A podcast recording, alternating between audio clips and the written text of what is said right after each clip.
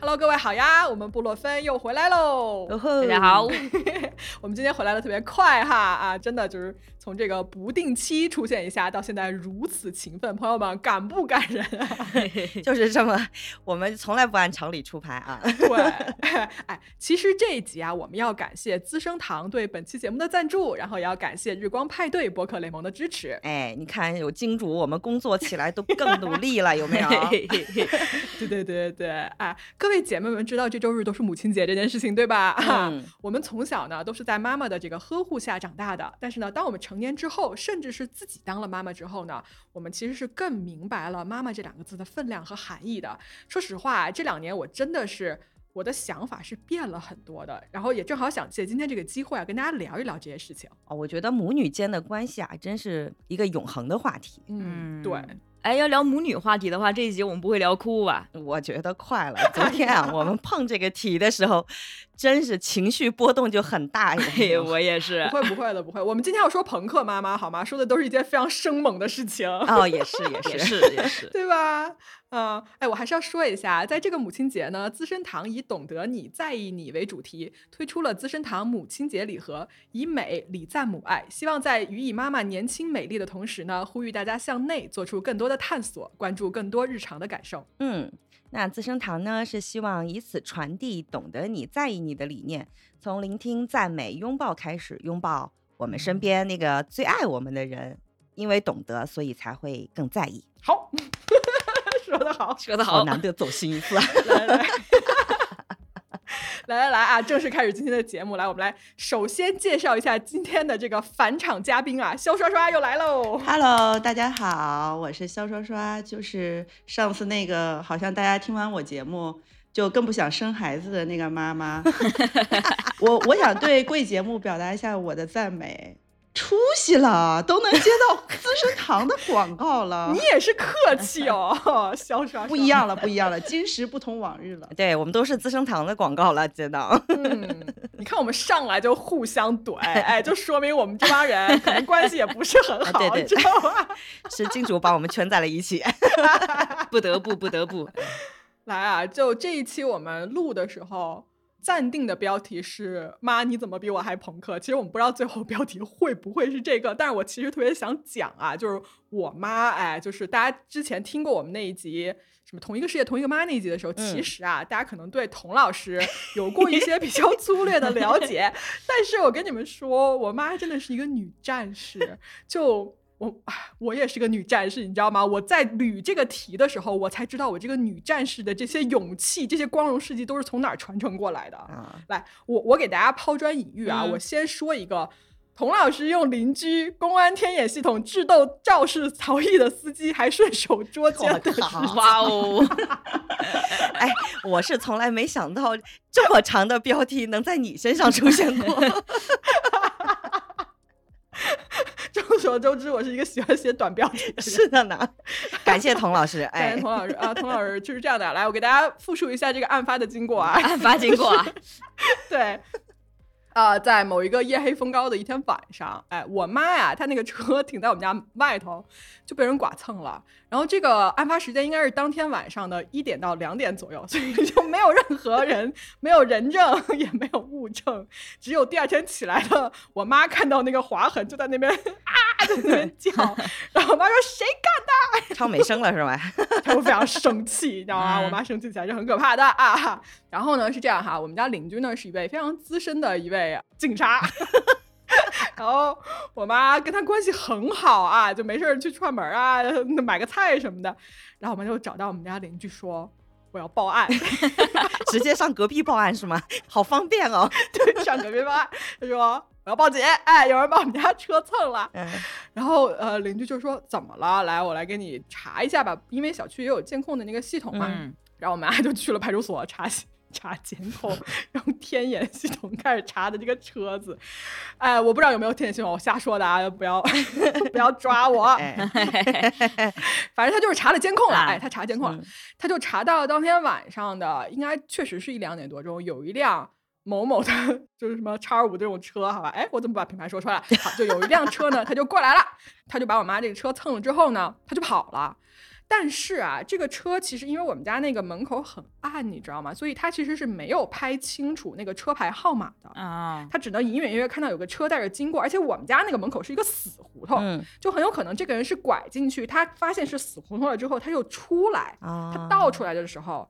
他给剐到的哦， oh. 然后我妈这个时候就开始破案，她就开始查我们整个小区必经之路在那一个时间段经过的所有车辆， wow. 然后她就开始了她的排查，我去，就对比车型、出现时间，然后她就查出了这辆车的所有信息，什么车牌，然后她还拿到了那个司机的照片，你知道吗？就这个人长什么样，然后她还查到了这个司机的联系方式，因为他有车牌嘛，就很好找，嗯，然后。我妈掌握了这一系列的这个警方的这个破案破案的资料之后，她就开始给这个人打电话。她打电话时候我在旁边，我妈巨牛逼，电话接通了。晚上，嗯、我妈说：“你是那个谁谁谁吗？”哎，这么狠。然后对方说：“啊，是我呀。”我妈说：“你在几几年某某月哪个时候？你知道你干了些什么吗？”这警察的话术啊，这是。对方懵了。对，对方说：“我不记得了，怎么了？”我妈说。你不记得了？那你再想想，这是在审讯吧？然后对方就说：“姐，我是真不记得了，你告诉我我干啥了吧？”我妈说：“你是不是在某某小区啊，在什么什么楼的门口把车给蹭了？”对方就惊了，心想说：“你怎么知道的？”然后他就有点有点想躲避，你知道吗？就想不聊这件事情。嗯、然后我妈说：“你不要想跑，我现在掌握了你所有的犯罪证据，然后我还掌握了你在现场的那个照片什么什么的。”然后我妈突然话音一转说：“你车上是不是还坐了一位女性啊？”哇，因为她副驾驶上确实坐了一位非常年轻漂亮的女孩。哎呦，哎，这个事情是这样子的，我妈当时看到警方给她提供的照片之后，嗯、我妈就过来说说这个男的我查到啊。呃，我估计他没有查到，他说我估计这个男的已经结婚了，因为这个年龄好像不是特别符合。他说你说一个男的啊，半夜一两点载着一个漂亮姑娘在一个漆黑的小区里面，这是在干什么？我说妈，你的戏是不是太多了？童老师查着查着自己还推理上了。他就开始推理，然后我说这个事情我们也只是推测啊，就不能瞎说。但是他就开始在打电话的时候跟人家玩心理战，他就说你车上是不是坐了一个女的？然后对方就对方就突然间就没声了，你知道吗？说中了，哎，他就认怂了，他就说你这样这样，童姐童姐，但是我妈姓童嘛，我妈跟他说，他说童姐童姐，我现在啊在喝酒啊，在外面喝酒，我明天一早给你打个电话怎么样？我妈说啊行，那你明天给我打过来。第二天一早，那人真的打电话打过来了，妈呀！然后我跟你说，这个人就一打电话，先是道歉，诚恳的道歉，然后他连保险都不走，他直接拿了几千块钱现金给我妈送了过来。哎呀，他私了到这个程度，然后我妈就开开心心的拿了那个钱，他就去修车了。我想拜童姐为师，我想跟她学推理，好牛！哎，我算是知道你为什么做黑猫了，你身上这个逻辑性啊和这个推理啊。都是童姐遗传给你的，哎，这一套太完整了。而且这只是我妈朋克的事儿之一啊，一会儿我跟你们慢慢讲，童老师都干过出一些什么事情，太厉害了。我我听了咪仔这个，我说本来我还觉得我妈也挺酷，然后这一比训了点，训了点。那不一定，你说出来 battle 一下，你来试试，来来来。童老师可能是女战士，我觉得我妈年轻的时候有一点那种。嬉皮士摇滚朋克那种感觉。嚯！我妈家里三姐妹，我妈是老二，然后她年轻的时候就初中那会儿，十十四五岁吧，反正也不好好上学，初中天天坐最后一排，开门溜出去，溜出去之后呢，和一群男同学在小县城里拿根棍子满大街打，练打狗棍法。这不是你小时候吗？玩棍子，这不就是你吗？哎，这也是有遗传，我的天哪！对，然后练完之后呢？再骑着那个二八大杠，就比他人还高，说回家买米做饭什么的，就扛起了当时全家里的家务啊，嗯，就算是比较酷。然后初中毕业之后就没上学了嘛，然后那时候十六岁就去了我们小县城车站上班，嗯，那个时候在车站嘛，就跟司机都混得很熟，就随便拦一辆车，就随便去旁边哪个城市就溜达去玩去了。溜大街去了啊！玩玩玩玩半天，然后再随便跟辆车再回县城。我真的好嬉皮士啊！这可太酷了。对，很酷。好在那个年代是不是大家也民风比较淳朴，互相信任度还挺高的？我感觉是，应该是。不行，我得把这个黑猫这个东西给扔掉。你这个职业病啊，真是太烦人了。我之前问他，我说你出去玩玩半天就回来，然后你回来干啥呀？我妈说啊，我回来我得骑车去买米做饭呢。我说行。回来还是干这事儿，无缝对接。然后她她这种大大咧咧的性格其实一直都延续下去了，包括她怀孕的时候怀我，走路也不好好走，就是那种吊儿郎当的瞎嘚瑟，一脚踩一踏板上，就那木板也不稳吧，就怀着我从楼梯上一路滚滚滚滚滚滚到我家门口水沟上，就怀着大肚子把我卡水沟上悬空那么卡着。啊、我我外公过来把他扶起来。哎，抱抱，所以你你真是命大呀！所以你现在有时候呆呆的，你觉得有没有可能是当年给摔出来的？很有可能。为什么我是可大鸭？大家知道了吧？就是那个哎。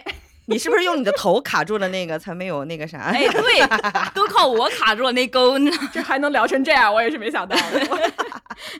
然后其实我妈妈她就是大家也能听出来性格就是这种大大咧咧，说小时候带我的时候也比较有点粗糙吧，嗯，但是其实我和我妈之间的关系非常非常好。然后这一次我比较想分享的是，我的立场来说是一个我跟她出柜的一个事儿，可能比较会稍微走心一些。哎，这是好重大的时刻啊！我觉得对啊，这是个大事儿哎。呃，对，所以我开场说不会聊哭吧，我一会儿就得崩，我觉得。行，来，我准备好了，你说吧。我们很认真的听。其实是我大学的时候，那时候前任刚分开，然后我自己情绪特别的不稳定，嗯，就有一天跟他打电话聊天聊日常的时候，我突然就觉得他这么懂我，我我。这么大事儿，我瞒着他，我好累呀！我跟他说，我是怎么高中发现了我的取向，发现我好像有点喜欢女生，然后这么聊聊聊聊聊过来。那次电话打了四个小时，前两个小时我妈一直在哭，她这个哭可能是觉得有点冲击力很大啊，因为毕竟你的女儿她可能是一个说喜欢女性嘛，同性恋这种东西在那个年代的人而言，可能算什么重罪还是什么？不能接受的一个事情，这样的，嗯嗯，然后我也不知道该怎么安慰他。结果后半个小时的时候，他话锋一转，就说哭得更厉害了。他说我怎么不早点告诉他？他说高中的时候，我听你说你高中非常的迷茫，然后自己也很低落，然后怎么扛过来？就这种心情，说你怎么不告诉我？他说我听得会很心疼。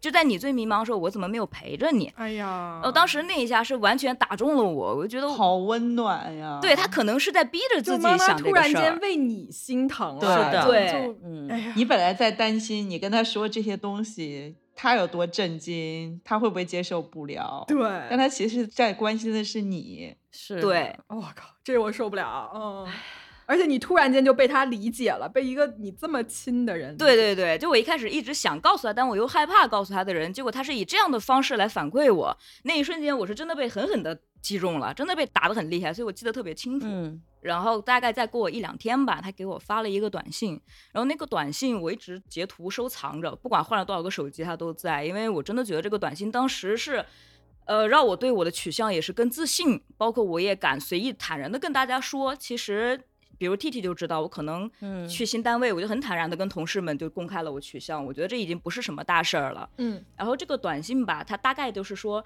他说宝宝，妈妈可能有时候忽视了生活，是不是没有陪伴你很长时间？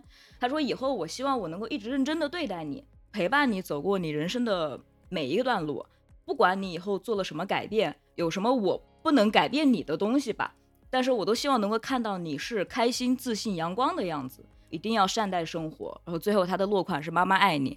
哦。哦，我要哭了啊！你妈妈好会写啊，就对、嗯，童老师就不会说这种话，童老师就只会说你昨天晚上几点钟你在哪儿？一个好奇的问题，你听完妈妈的这个留言，你会内疚吗？嗯，我我会耶。其实我知道他是一个非常洒脱，然后因为我们家庭之前发生过一些变故，我和他是属于相依为命的一个状态，嗯，但是在这种状态里，也就我们彼此百分百的信任的时候，我一个是隐瞒了他很多这么一个大事儿，第二个是我一旦发生这种变化，我是没有办法给到他一些他想要我过上的生活，我会觉得啊是有一些内疚，但是同时我也知道我内疚的背后他会站在我身后，他在用他的母爱在包容我。哎呦，因为因为我去年才见过可达鸭的妈妈，就在我的印象里，她是个特别干练的那那种女性，特别嗯，就是很聪明。我就没想到这个短信是这么细腻的，这样的短信就很打动我。对，因为因为我会问这个问题，就是有的时候我明明知道我其实没有错，我的母亲她的理念也没有错，两者之间只是选择的不同，但是在我成长的很多路途中，妈妈最后其实还是会支持你的嘛，大多数的时候啊，我就会觉得、嗯、哦，即使我知道我我没有错，我们只是选择的不同，我也会身怀一种我也不知道哪来的内疚之心，觉得我没有按照你觉得正确的路径生活下去，嗯，就不知道这个是到底是为什么。嗯，就是你说这个，我其实有这种感觉哈。然后那个时候到现在已经过了六七年了，中间。我们俩对这个话题其实有一些避而不谈，嗯，但是可能每隔两三年我们就会有一次非常非常交心的沟通，每次都以我哭得稀里哗啦结束然后最近的一次是去年年底，就是他来北京看我，我到时候要做肠胃镜什么的，他来了一个月，那一次他在家里跟我也是聊到这个话题，他说你已经对吧快三十了，然后如果你真的决定不婚，他去年年底给的我的人生建议吧，他说希望我能够成为一个金钱独立、人格独立、坚韧强大并且很开心自洽的一个独立女性、嗯、我觉得这已经是她能够做出来的非常大的一个让步和退路。然后她还跟我说了一句，她说我其实回家之后我这几年也一直在了解跟这个相关的资料什么的、哦、我知道有些东西可能是天生，可能也有些是后天影响，她说我们的家庭变故可能对你是有一些影响的，她说这个东西是我对不起你，但是既然无法改变，那我们就互相体谅一起。哇，所以变成妈妈内疚了、哎、我很惊讶当妈妈的能说出来我对不起你这句话、哎、因为我觉得这句话好难听到啊。对，所以她在我的形象非常的立体，她还是那么一个洒脱并且很朋克的那种状态，她很坦然的面对一些生活中的变数，然后她找到原因，他很坦诚的把原因我们沟通，我觉得这个是我都做不到的一点。嗯，哎，我这一会儿冒出来特别奇怪的想法，你们有没有小时候看过机器猫？就是有一集是他们可以互相换妈妈还是换家庭来的一集好像是有这一集，好像是有没有人想来这儿跟童老师当女儿的？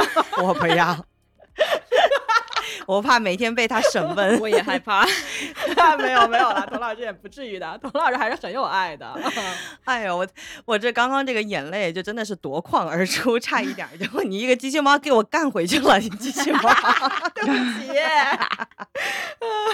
好，我来讲讲我妈吧。嗯，我妈是那种特别标准的五十年代末的父母。嗯，我我觉得啊，就是现在社会发展特别快，其实每个年龄段的母亲吧，其实都有自己特别强烈的特质。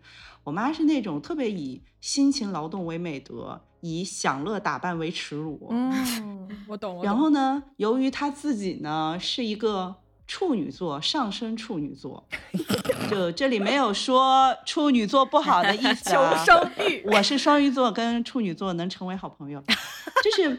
他对子女的那个控制欲我觉得是很强的啊、嗯、顺便吐槽一句、嗯、他们还很双标、嗯啊、我怀疑你今天是过来吐槽你妈 的, 的对不对？对，就忍不住的要吐槽起来就是他的这样的一个逻辑观念啊，他其实会从小会跟我灌输两个很强的信号。第一个呢，就是一个女孩她的外表和她的能力在一定程度上是互斥的、嗯、就是一般长得好看的脑袋都不行嗯，但是呢，上次我不也讲了，我当妈妈，我当完妈之后呢，我的可能是因为生完孩子就怀孕的时候，简直是人生丑到了一个巅峰，就是丑到变形，完全不认识自己。嗯，然后生完孩子之后，我就觉得不行，我要把自己捯饬回来，因为实在太丑了、嗯、这件事儿。你是对自我要求高？不不，就太丑。然后呢，我就开始干嘛呢？我就开始会去买各种。高档的护肤品啊、嗯、然后会去钻研美妆跟化妆啊，好好去减肥呀、啊、去想穿搭啊，就是尽可能的用各种外在的方式吧，让自己捯饬的好一点。嗯，这个事儿吧，就是因为我生完孩子嘛，因为照顾小朋友的原因，所以我妈呢其实是搬到了北京和我们住在一起。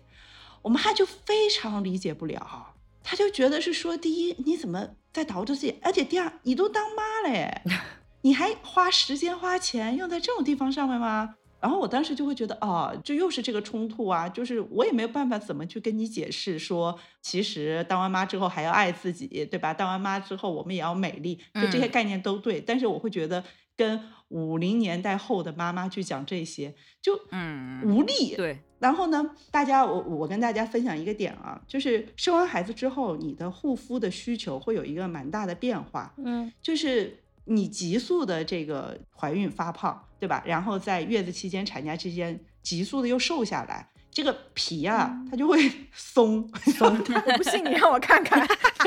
什么恶趣味你这是。对不起，就是就是那个特别明显的，像眼角啊，然后苹果肌啊，下颌线啊，嗯，然后我就开始各种去找这个抗衰的护肤品，抗衰的护肤品呢，我就放在家里用嘛，就我自己也有买资生堂的那个产品，然后我妈呢，我就会发现哦，当她发现我好像真的捯饬的越来越好了，就是整个状态真的越来越好了。嗯，就他虽然嘴上不说，他就会默默的开始用我的护肤品，直到有一天就是你那摆那儿，然后第二天少一半是吗？因为你知道一天两天发现不了，就时间长了之后，嗯，那也不太可能是别人用的嘛，哎，没准是你老公，很有可能。就你知道我也不太好揭穿他嘛，然后我就那次就买了同样的那个就资生堂的那个产品，我就放在那个洗手台旁边，我就说那你也可以一起用啊，然后呢我就会时不时的会跟他说你可以用啊，就这种东西你就你要怎么用怎么用，就你教他嘛，嗯，我后来就发现哦，我妈呢她不是真的不爱美，就哪个女人不爱美啊，她是真的不会，对呀，啊，对，她不会，她不知道这些东西的用处，然后她也不知道这些东西怎么用，然后呢在她的就是价值观上面可能去购买这些产品呢又会她的一个心理负担，那我给她的这个台阶让她下啊，那她心里可能会舒服一点，哦，对。哎，我接这个肖刷刷刚才那个啊，就是其实她说她妈妈也想爱美，但是她不知道该怎么做。嗯，你知道我那时候刚上班没多久，我攒了两个月的薪水还是什么，给我妈买了一个名牌包，好吧，就是大家都知道那种很贵很贵的包。嗯，然后我妈她拿到那个包她就哭了，她不是感动的哭，朋友们，她是生气，她特别气哭，哎，然后我爸就过去安慰她说你怎么了，说女儿这么有孝心你哭什么，我妈说这个包两万多块钱，因为当时当年那个两万多块钱已经很贵了，嗯，你知道吧，他说这个包两万多块钱，哎，我去菜市场买白菜一毛钱一斤，你一个包我能买多少年的白菜，你有没有想过？我想说妈你为什么你的这个货币是以白菜来计算？所以童老师的意思是让你把两万块钱交给他，对不对？直接给现金。哦，是这个意思，啊，你看你不懂的，哎，你真是。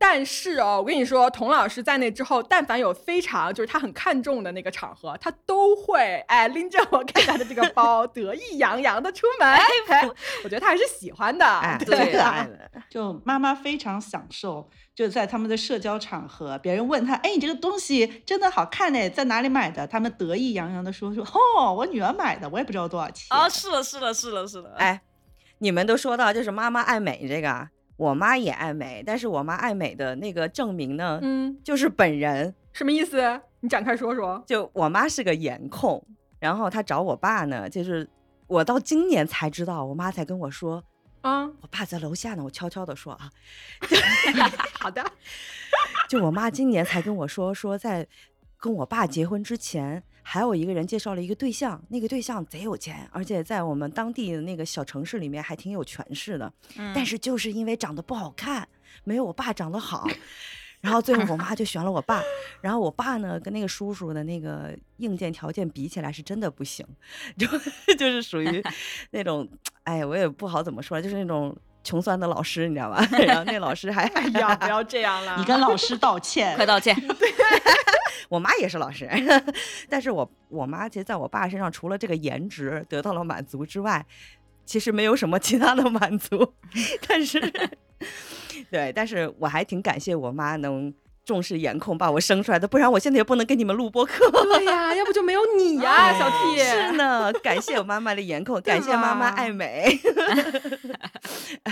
哎，说回来啊，今天不是说那个朋克妈妈吗？嗯，其实啊，我觉得我严格来说啊，我妈是从退休之后，六十岁之后才开始朋克的，因为她之前前半生就是肖刷刷的妈妈，又双标，然后又特别的死要面子，又很刚。嗯，就会很传统的那种吐槽大会是吧？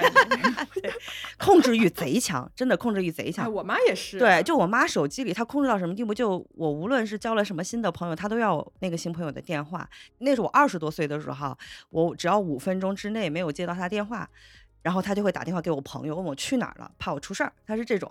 天哪！嗯，然后直到我三十多岁的时候，他还会在意我十点会不会回家，是这种的控制欲。然后他现在变朋克了，就这个朋克的表现，我可以之后再说啊。然后我想今天说我妈妈的点啊，就因为这样一个控制欲强的女性，这样一个很恪守传统的女性，就在她的那个世界观里面，嗯，女生是一定要结婚，一定要生孩子的。我不是有一段时间。包括跟我们聊那个妈妈那一期，包括聊孩子那一期，我总是有一种说我明明不喜欢小孩，但是我要生孩子的那种执念嘛，就是因为我是为了给我妈一个交代，你知道吗？我就会觉得如果我不生孩子，我可能就对不起我妈，我不太孝顺，因为她就觉得这是一个顺理成章的事情。然后这两年呢，我就突然有一种叛逆的心，我又开始朋克了，我中年朋克了。然后我就突然在想说，如果我的人生里面，嗯，如果不结婚不生孩子又会怎么样呢？然后我这几年就开始逐渐的想办法去攻克我妈那个特别传统的那个硬壳。嗯，我我首先就是。让他在北京反正多待一段时间嘛，跟我住大概长达了半年的时间。这半年里面呢，我就带他见我的一些朋友，因为我有很多通讯录群体的朋友对我关系特别好，我就先带他。你说的是可达鸭吧？哎，可达鸭还带着他的小月月一起吃过饭的。嗯，然后我妈还跟可达鸭聊理财，你知道吗？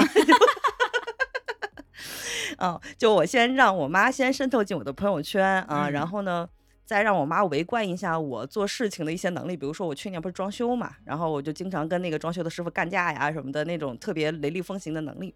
然后逐渐的我就发现我妈开始不太纠结于催我什么时候结婚什么时候生孩子的事了。然后有一天我就跟我妈说，嗯，你怎么现在不焦虑了呢？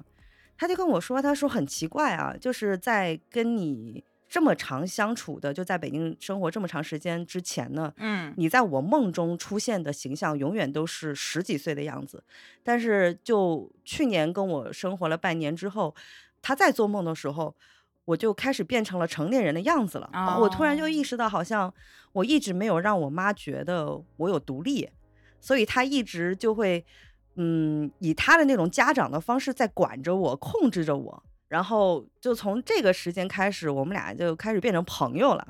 变成朋友之后，就开始越来越多的聊这个结婚生孩子的这个问题。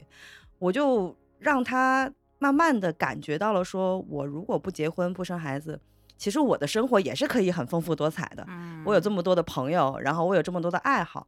我觉得我现在还挺欣慰的一点就是，好像就是上个月吧，我又跟我妈重新提这个事情的时候，我妈跟我说的那个话就有点像是可达鸭的妈妈跟她说的，就是你只要开心就好。嗯，就是她会站到我的角度去思考问题了，嗯，而不是站在一个家长的角度说我为了一定要有经历这样的一个过程，或者一定要为了自己的社交圈里有个交代，她不是那种身份了。嗯，对，所以因为跟妈妈交完心之后吧，我好像也没有那么执念的说我一定要生个孩子或怎么样，我也会觉得我的生活有了更多的选择。嗯嗯，就大家听这一段听得特别感动啊，然后我来接一个童老师的这个事迹。童老师每次一出来我就我让你们听一听童老师干过些什么事儿啊。哎，来，很短的一个故事，就是在有一年呢，就是一个大家族的聚会上，大家一定去过这种大家族聚会对吧，十几二十人一桌啊，嗯，就是热闹非凡对吧，敬酒啊什么的。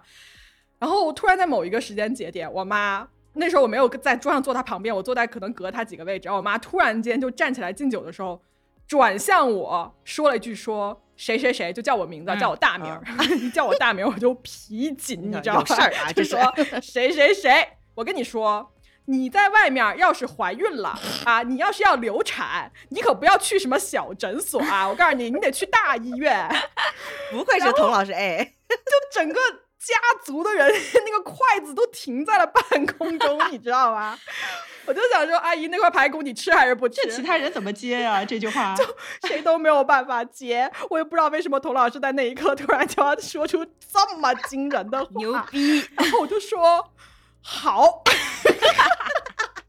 除了好也不知道该说什么了呢。童老师家的春节贺词是流产要去大医院，流产要去大医院，太牛了啊！我真的疯了啊！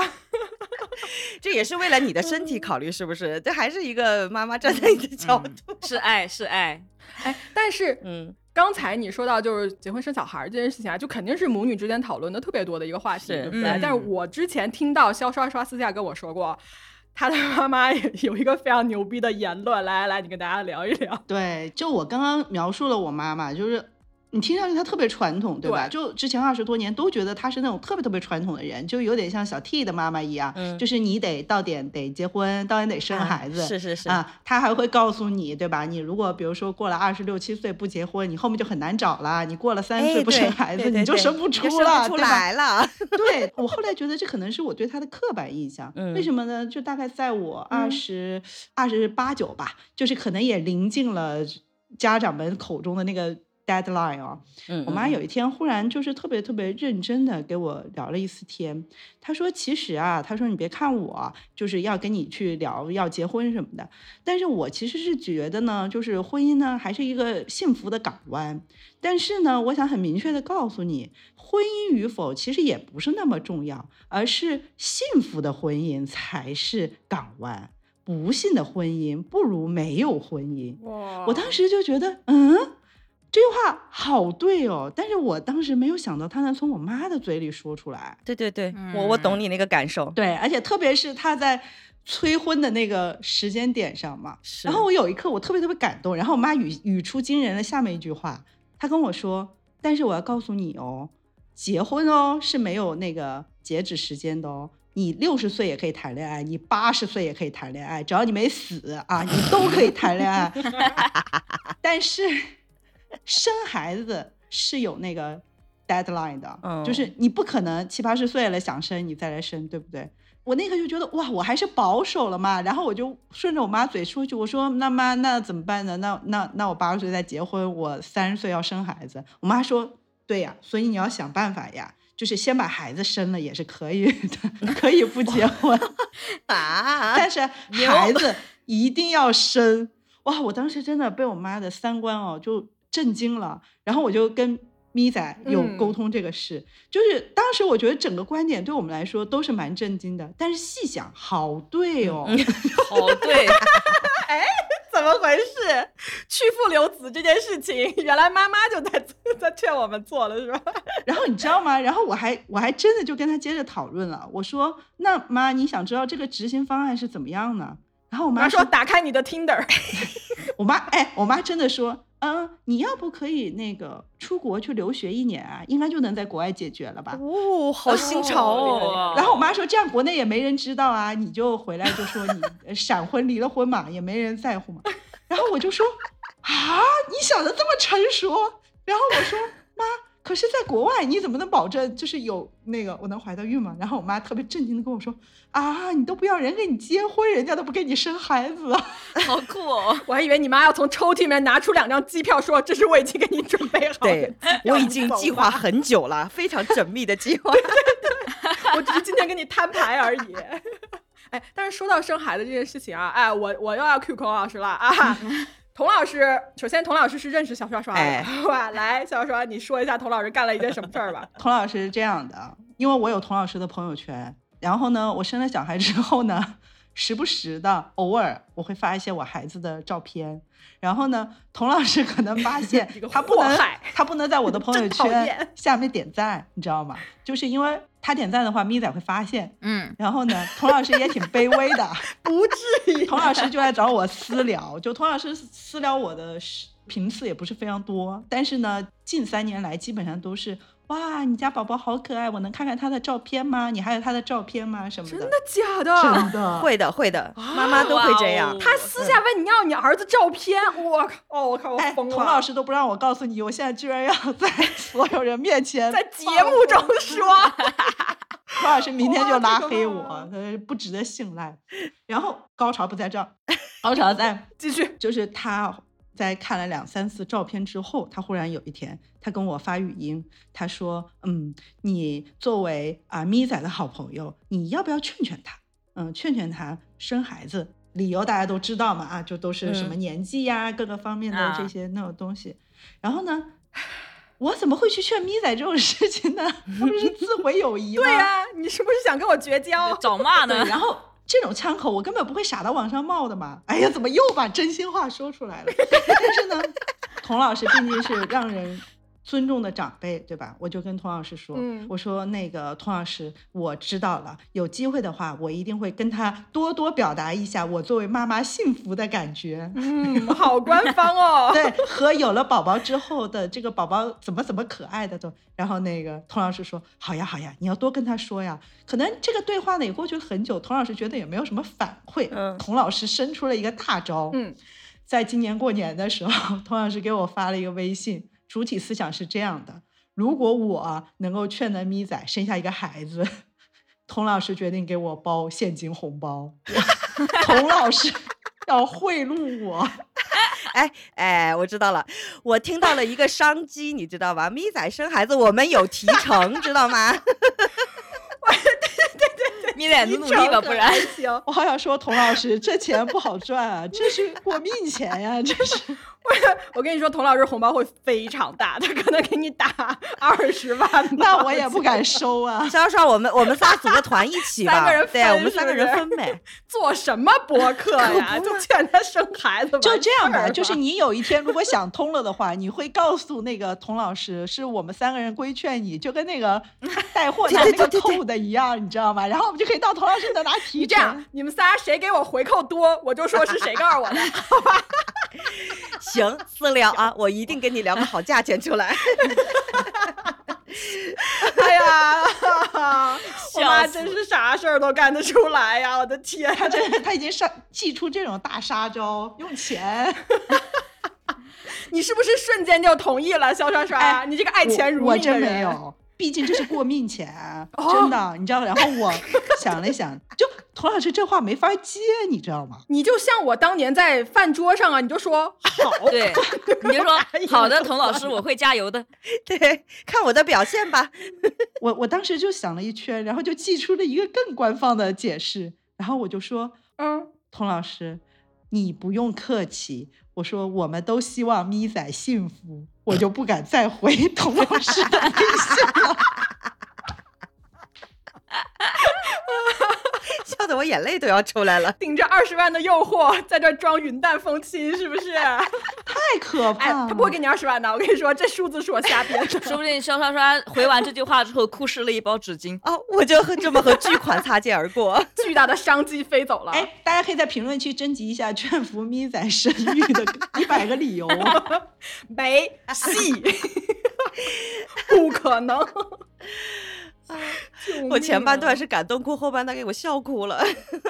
哎，童老师真的是一个为达目的就是有铁血手腕的一个人呢，就他各种方法都能用得出来，我也是很佩服的。他真的是，而且你知道我妈她非常喜欢开车，就是她开车你是不能惹她的，她在路上要是跟人有剐蹭的话，就她有一次，我讲一个小故事吧、嗯、就有一次有一个人把她车又给剐了，把她车上追尾还是怎么回事，然后这人下来就特别横，就长沙人你知道吗？长沙人喜欢那种卖狠，就是狠劲儿，就下来就看谁撂狠话撂的厉害、嗯、然后那人下来就说哎哎，说我是人大代表。什么鬼呀、啊、啊，什么鬼呀、啊、我妈说你人大代表，我妈说我是什么什么什么学校什么什么什么的人民教师。我童老师这是一点不虚的。对方就愣了，对方没想到说你这是在打哪张牌。然后我妈就就说你人大代表，你把你人大代表证给我看一眼啊！你是哪个区的？你人大代表，你撞了人家车你还不道歉，你有什么代表人民的呀？他就他就每句话都在说我作为一个人民教师啊，怎么怎么那样，就是他那个话呀都特别的正，你知道吗？你就觉得你不给他道歉，你对不起全国人民。最后这件事情的结果是，这个肇事司机他下车给我妈鞠了一个九十度的躬，然后代表说我仅代表我全公司给您道歉，对不起。这句话怎么听上去这么恶狠狠啊？还代表全他不知道为什么要代表到全公司给我妈道歉，不是你们公司又没把他怎么着？童老师应该说我代表某某某某学校全体师生接受你的道歉。哎，我越来越想找童老师拜师学艺了，我要跟他学好多才艺哦，真的。而且你知道吗，我妈不但是跟就是这种路上的这种特别横的人、嗯、她不怕的，她跟交警、嗯、交警都拿她没辙。而且你知道我前几天为了录这期节目我给她打电话来着，她强调说这一段一定要树立她的正面形象，不能说她胡搅蛮缠。我说好的妈妈。转头我就把它卖了、哎、但是我特别理解，你知道吗？湖南妈妈都是这样的，什么都不怕，你知道吗？就什么都往前冲。对对对，她就是什么都不怕。我就跟你简单的说一个我妈她不太让我说的这个故事啊。这个故事是这样子的，就是有一个路口，那个路口是不能右转，但是那个确实那个规定是刚定下来的、嗯、但是她不知道，好吧，童老师让我强调她不知道，哎，她不是故意的，但是就右转了。右转这个时候呢，她就被交警逮了，交警就把他的这个行驶证什么驾照就给扣下来了。然后扣下来之后呢，他就在那儿等着，就说那你就处理我呗，对吧？你就给我开罚单也好什么也好。然后那个交警那天特别忙，他就顾不上我妈，他的意思就是说你就在这儿等着。然后我妈就等了一会儿，然后他也着急要走，他就不耐烦了，他就干了一件什么事儿呢？就这个交警他的脸朝哪边，我妈就把他的脸就对着这个交警的脸，然后就这样四目就这样瞪着那个交警。然后这个交警就往左转，然后我妈就来到他的左边，就这样看着他。我交警又回来，然后我妈又就他就开始干这种事情，你知道吗？他就这样瞪着人家交警，然后他也不说话，他就那边乖巧的等待。然后来那个交警就说你不要这样，好有压力的乖巧哦。我妈说你快处理我。然后那个交警就他就乐了，他说你要不走吧，好吧，你走你走，你不要在这儿待着了，下次不要在这儿右转了。我妈说好嘞，然后她就走了。童老师说对不起你啊，你的这个形象我已经尽量正面了。哎，这是靠卖萌取的胜吗？就是这是吓人吧？他不是故意要右转的，朋友们，他是真不知道，他后来没有再右转了啊！哎、你别找我了，我都懂。哎呀，哎，我我觉得童老师特别可爱，我我听童老师故事就犹如在看《守护解放西》，你知道吗？就是里面各种真的真的那个性格太有共鸣了，就湖南人都是这种性格，特别彪。然后我妈其实年轻的时候也是这样，因为我前半段把我妈说了那么的啊，是吧？严肃，然后又那个啥，但是其实我妈还是挺干练的。她原来我也是因为这个节目跟我妈早上聊了聊，她说她原来有一年是她负责那个学校，她不是校长嘛，然后要建一栋楼，结果那个楼呢教育局好像不管她，然后就没有钱。那一年她就说她要问那个上面要去申请经费什么的，但是呢就上面的部门就说你要去找市长找副市长，那时候还没有一二三四五或者什么市长热线这种。我妈干了一件事儿，就直接杀到了市政府门口，然后把市长堵在了电梯里找他开会，然后然后就跟市长说是开会，其实就是介绍说啊，我这个什么五十年的什么老学校要搞一些什么样的建设，能够给孩子们怎么怎么样。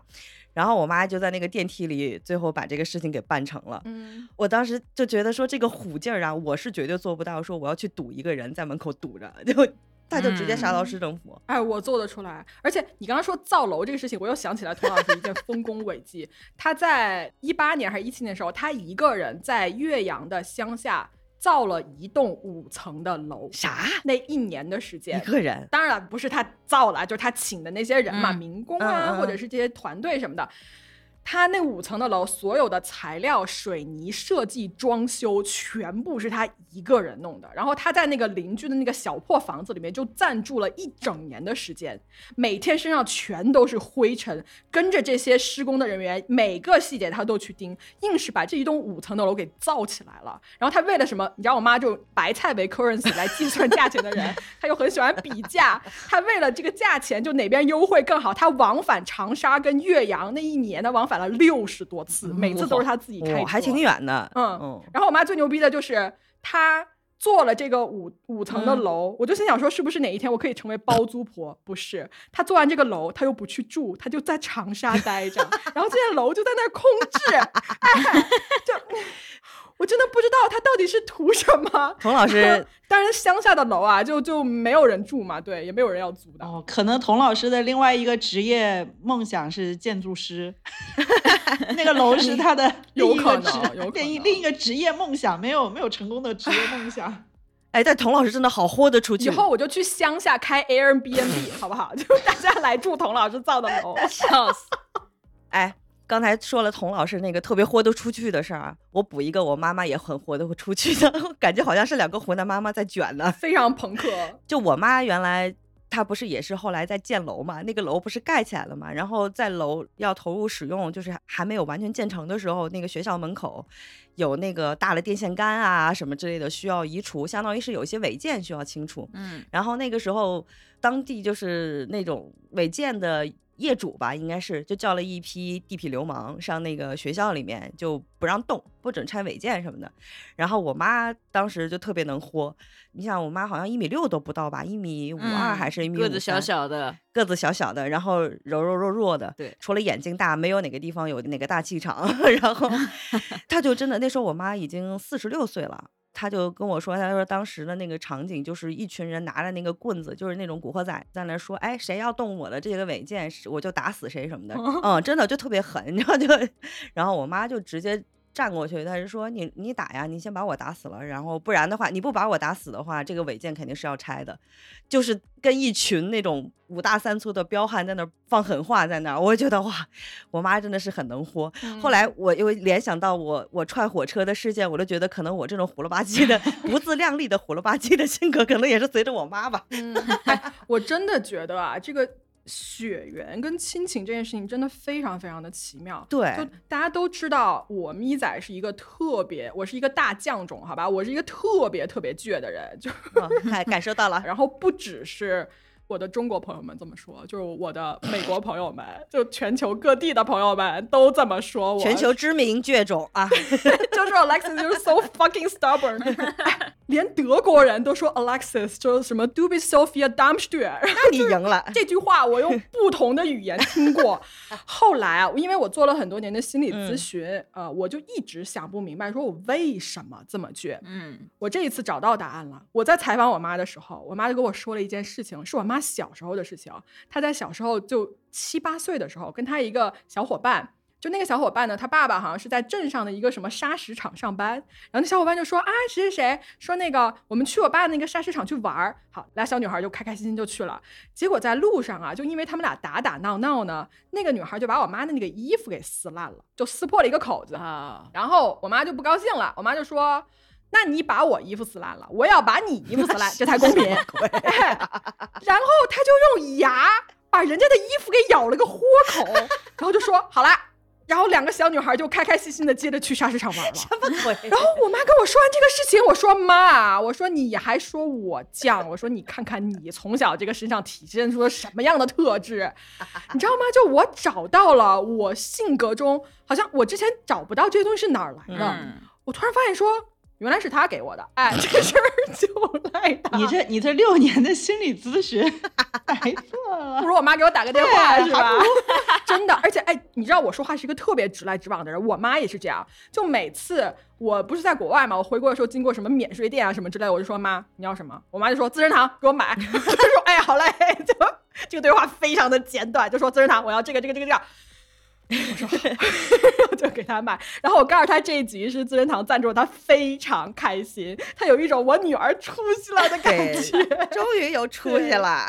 就我是这样啊，我觉得我活到三十多岁，我在我生活的这么多年里面，其实我跟我妈闹过很多的别扭，闹过很多的矛盾，就我们互相不理解，然后我们互相误会、嗯、有很多很多的这种眼泪啊、争吵啊什么的。最后啊，我长到三十多岁的时候，我突然间很多我身上的特质，我在他身上找到了对应。嗯嗯嗯，就我发现说我当年对他有多排斥，对他有多不理解，最后其实我成为了另一个他。就你们知道这种感觉吗？就是它真的很复杂，而且你心中涌动的是那一种让你很难用一种语言精确的去形容的感觉，但是我能说它大部分的感觉是源于我对它的爱。嗯嗯嗯，就是我非常非常爱我的妈妈。嗯，然后我觉得我年纪大了之后，我也能更加理解她，就是她的那些当年我不喜欢的那些所谓的人情世故也好啊，包括我内核其实是一个非常善良的人，我觉得我的善良以及我能给予别人的爱，这些能力都是从我妈身上获取的，因为她在当年以她最大的能力给予了我爱。我能感受到这种东西之后，我也有这种能力去爱别人。嗯，我觉得这才是妈妈给我的，我觉得让我最宝贵的一个财富。嗯，真的可以这么说。嗯，确实是是是这样。我妈的待人接物，包括家里之前变故，她一个人扛起了家，扛起了我，然后包括对旁边人的细腻敏感，像刚才那个短信看出来我妈其实对我非常非常的细腻，然后我可能对我身边的朋友也是那种非常非常的细腻。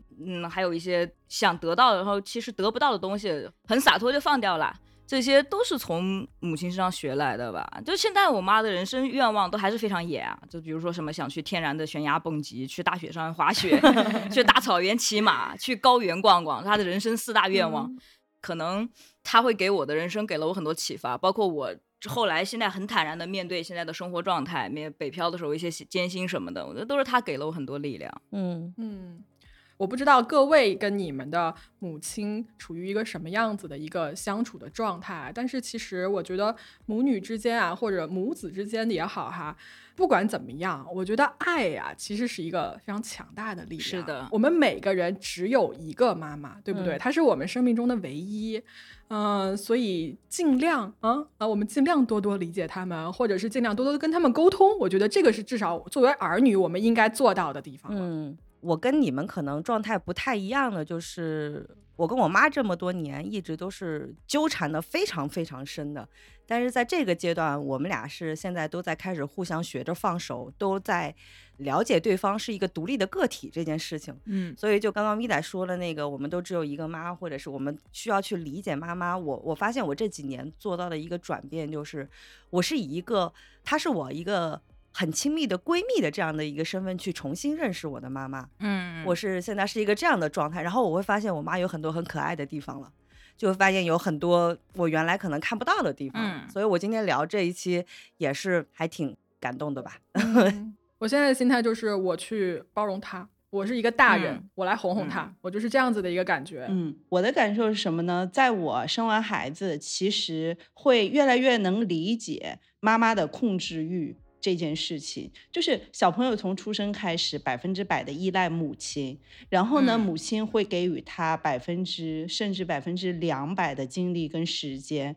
那么在随着这个时间流逝，这个人必然是成为一个独立的个体，要越走越远。嗯，但是妈妈可能他没有这么快能够习惯那个百分之两百的付出，到慢慢慢慢你跟我是两个独立的人。嗯，我觉得呃，其实是我养育了孩子之后，我开始慢慢的明白了这个道理，就是我们对于父母可能之前抱怨的很多的控制欲也好，还是有他对我们的一些专断而言，有的时候可能也只是因为他们第一次做父母，他们自己也没有适应这个角色每一个阶段的变化。嗯，哦，我再补一句啊，就是所以呢，我会说我当当了妈妈之后，其实我在这个部分其实是和我之前对于我我妈妈的很多，比如说控制欲也好，这些做到了一个内心里的和解。就那一刻我理解了她的这些东西到底来自于哪。嗯，都说的好柔情啊，我们四个真的好懂事啊。对呀。来来来，行，那我们这期其实最后录到这儿也差不多了哈。嗯，就有有笑啊，也有泪，有吗？你们哭了吗？还好没有，还好。其实有一个特别催泪的，就是我我还是憋住没说了，我觉得也不用聊得那么沉重哈。嗯，那最后我就给大家说一下，就还是再次呢感谢资生堂啊，以懂得你在意你为主题呢推出的这个母亲节的礼盒，他读懂了每个女儿的心意，感知妈妈，读懂妈妈，讲述在意，然后呼吁大家呢向内去做更多的探索。那母亲节呢马上要到了哈，如果你有想对妈妈说的话，或者是想向妈妈来表达你的爱，可以在他们的官方店下单。这个礼盒呢，包含了资生堂的红腰子精华、悦薇水乳、资生堂小针管这些人尽皆知的明星产品，可以帮助让岁月呢对妈妈更温柔一些。我要去买这个套盒了。好的，真的有用哦，智联款、啊、马上买给我妈妈。来自一位资深用户的反馈，妈妈我爱你，母亲节快乐，母亲节快乐，祝母亲节快乐，妈妈母亲节快乐。嗯，那就这样咯，给各位说拜拜吧，各位拜拜拜拜拜拜。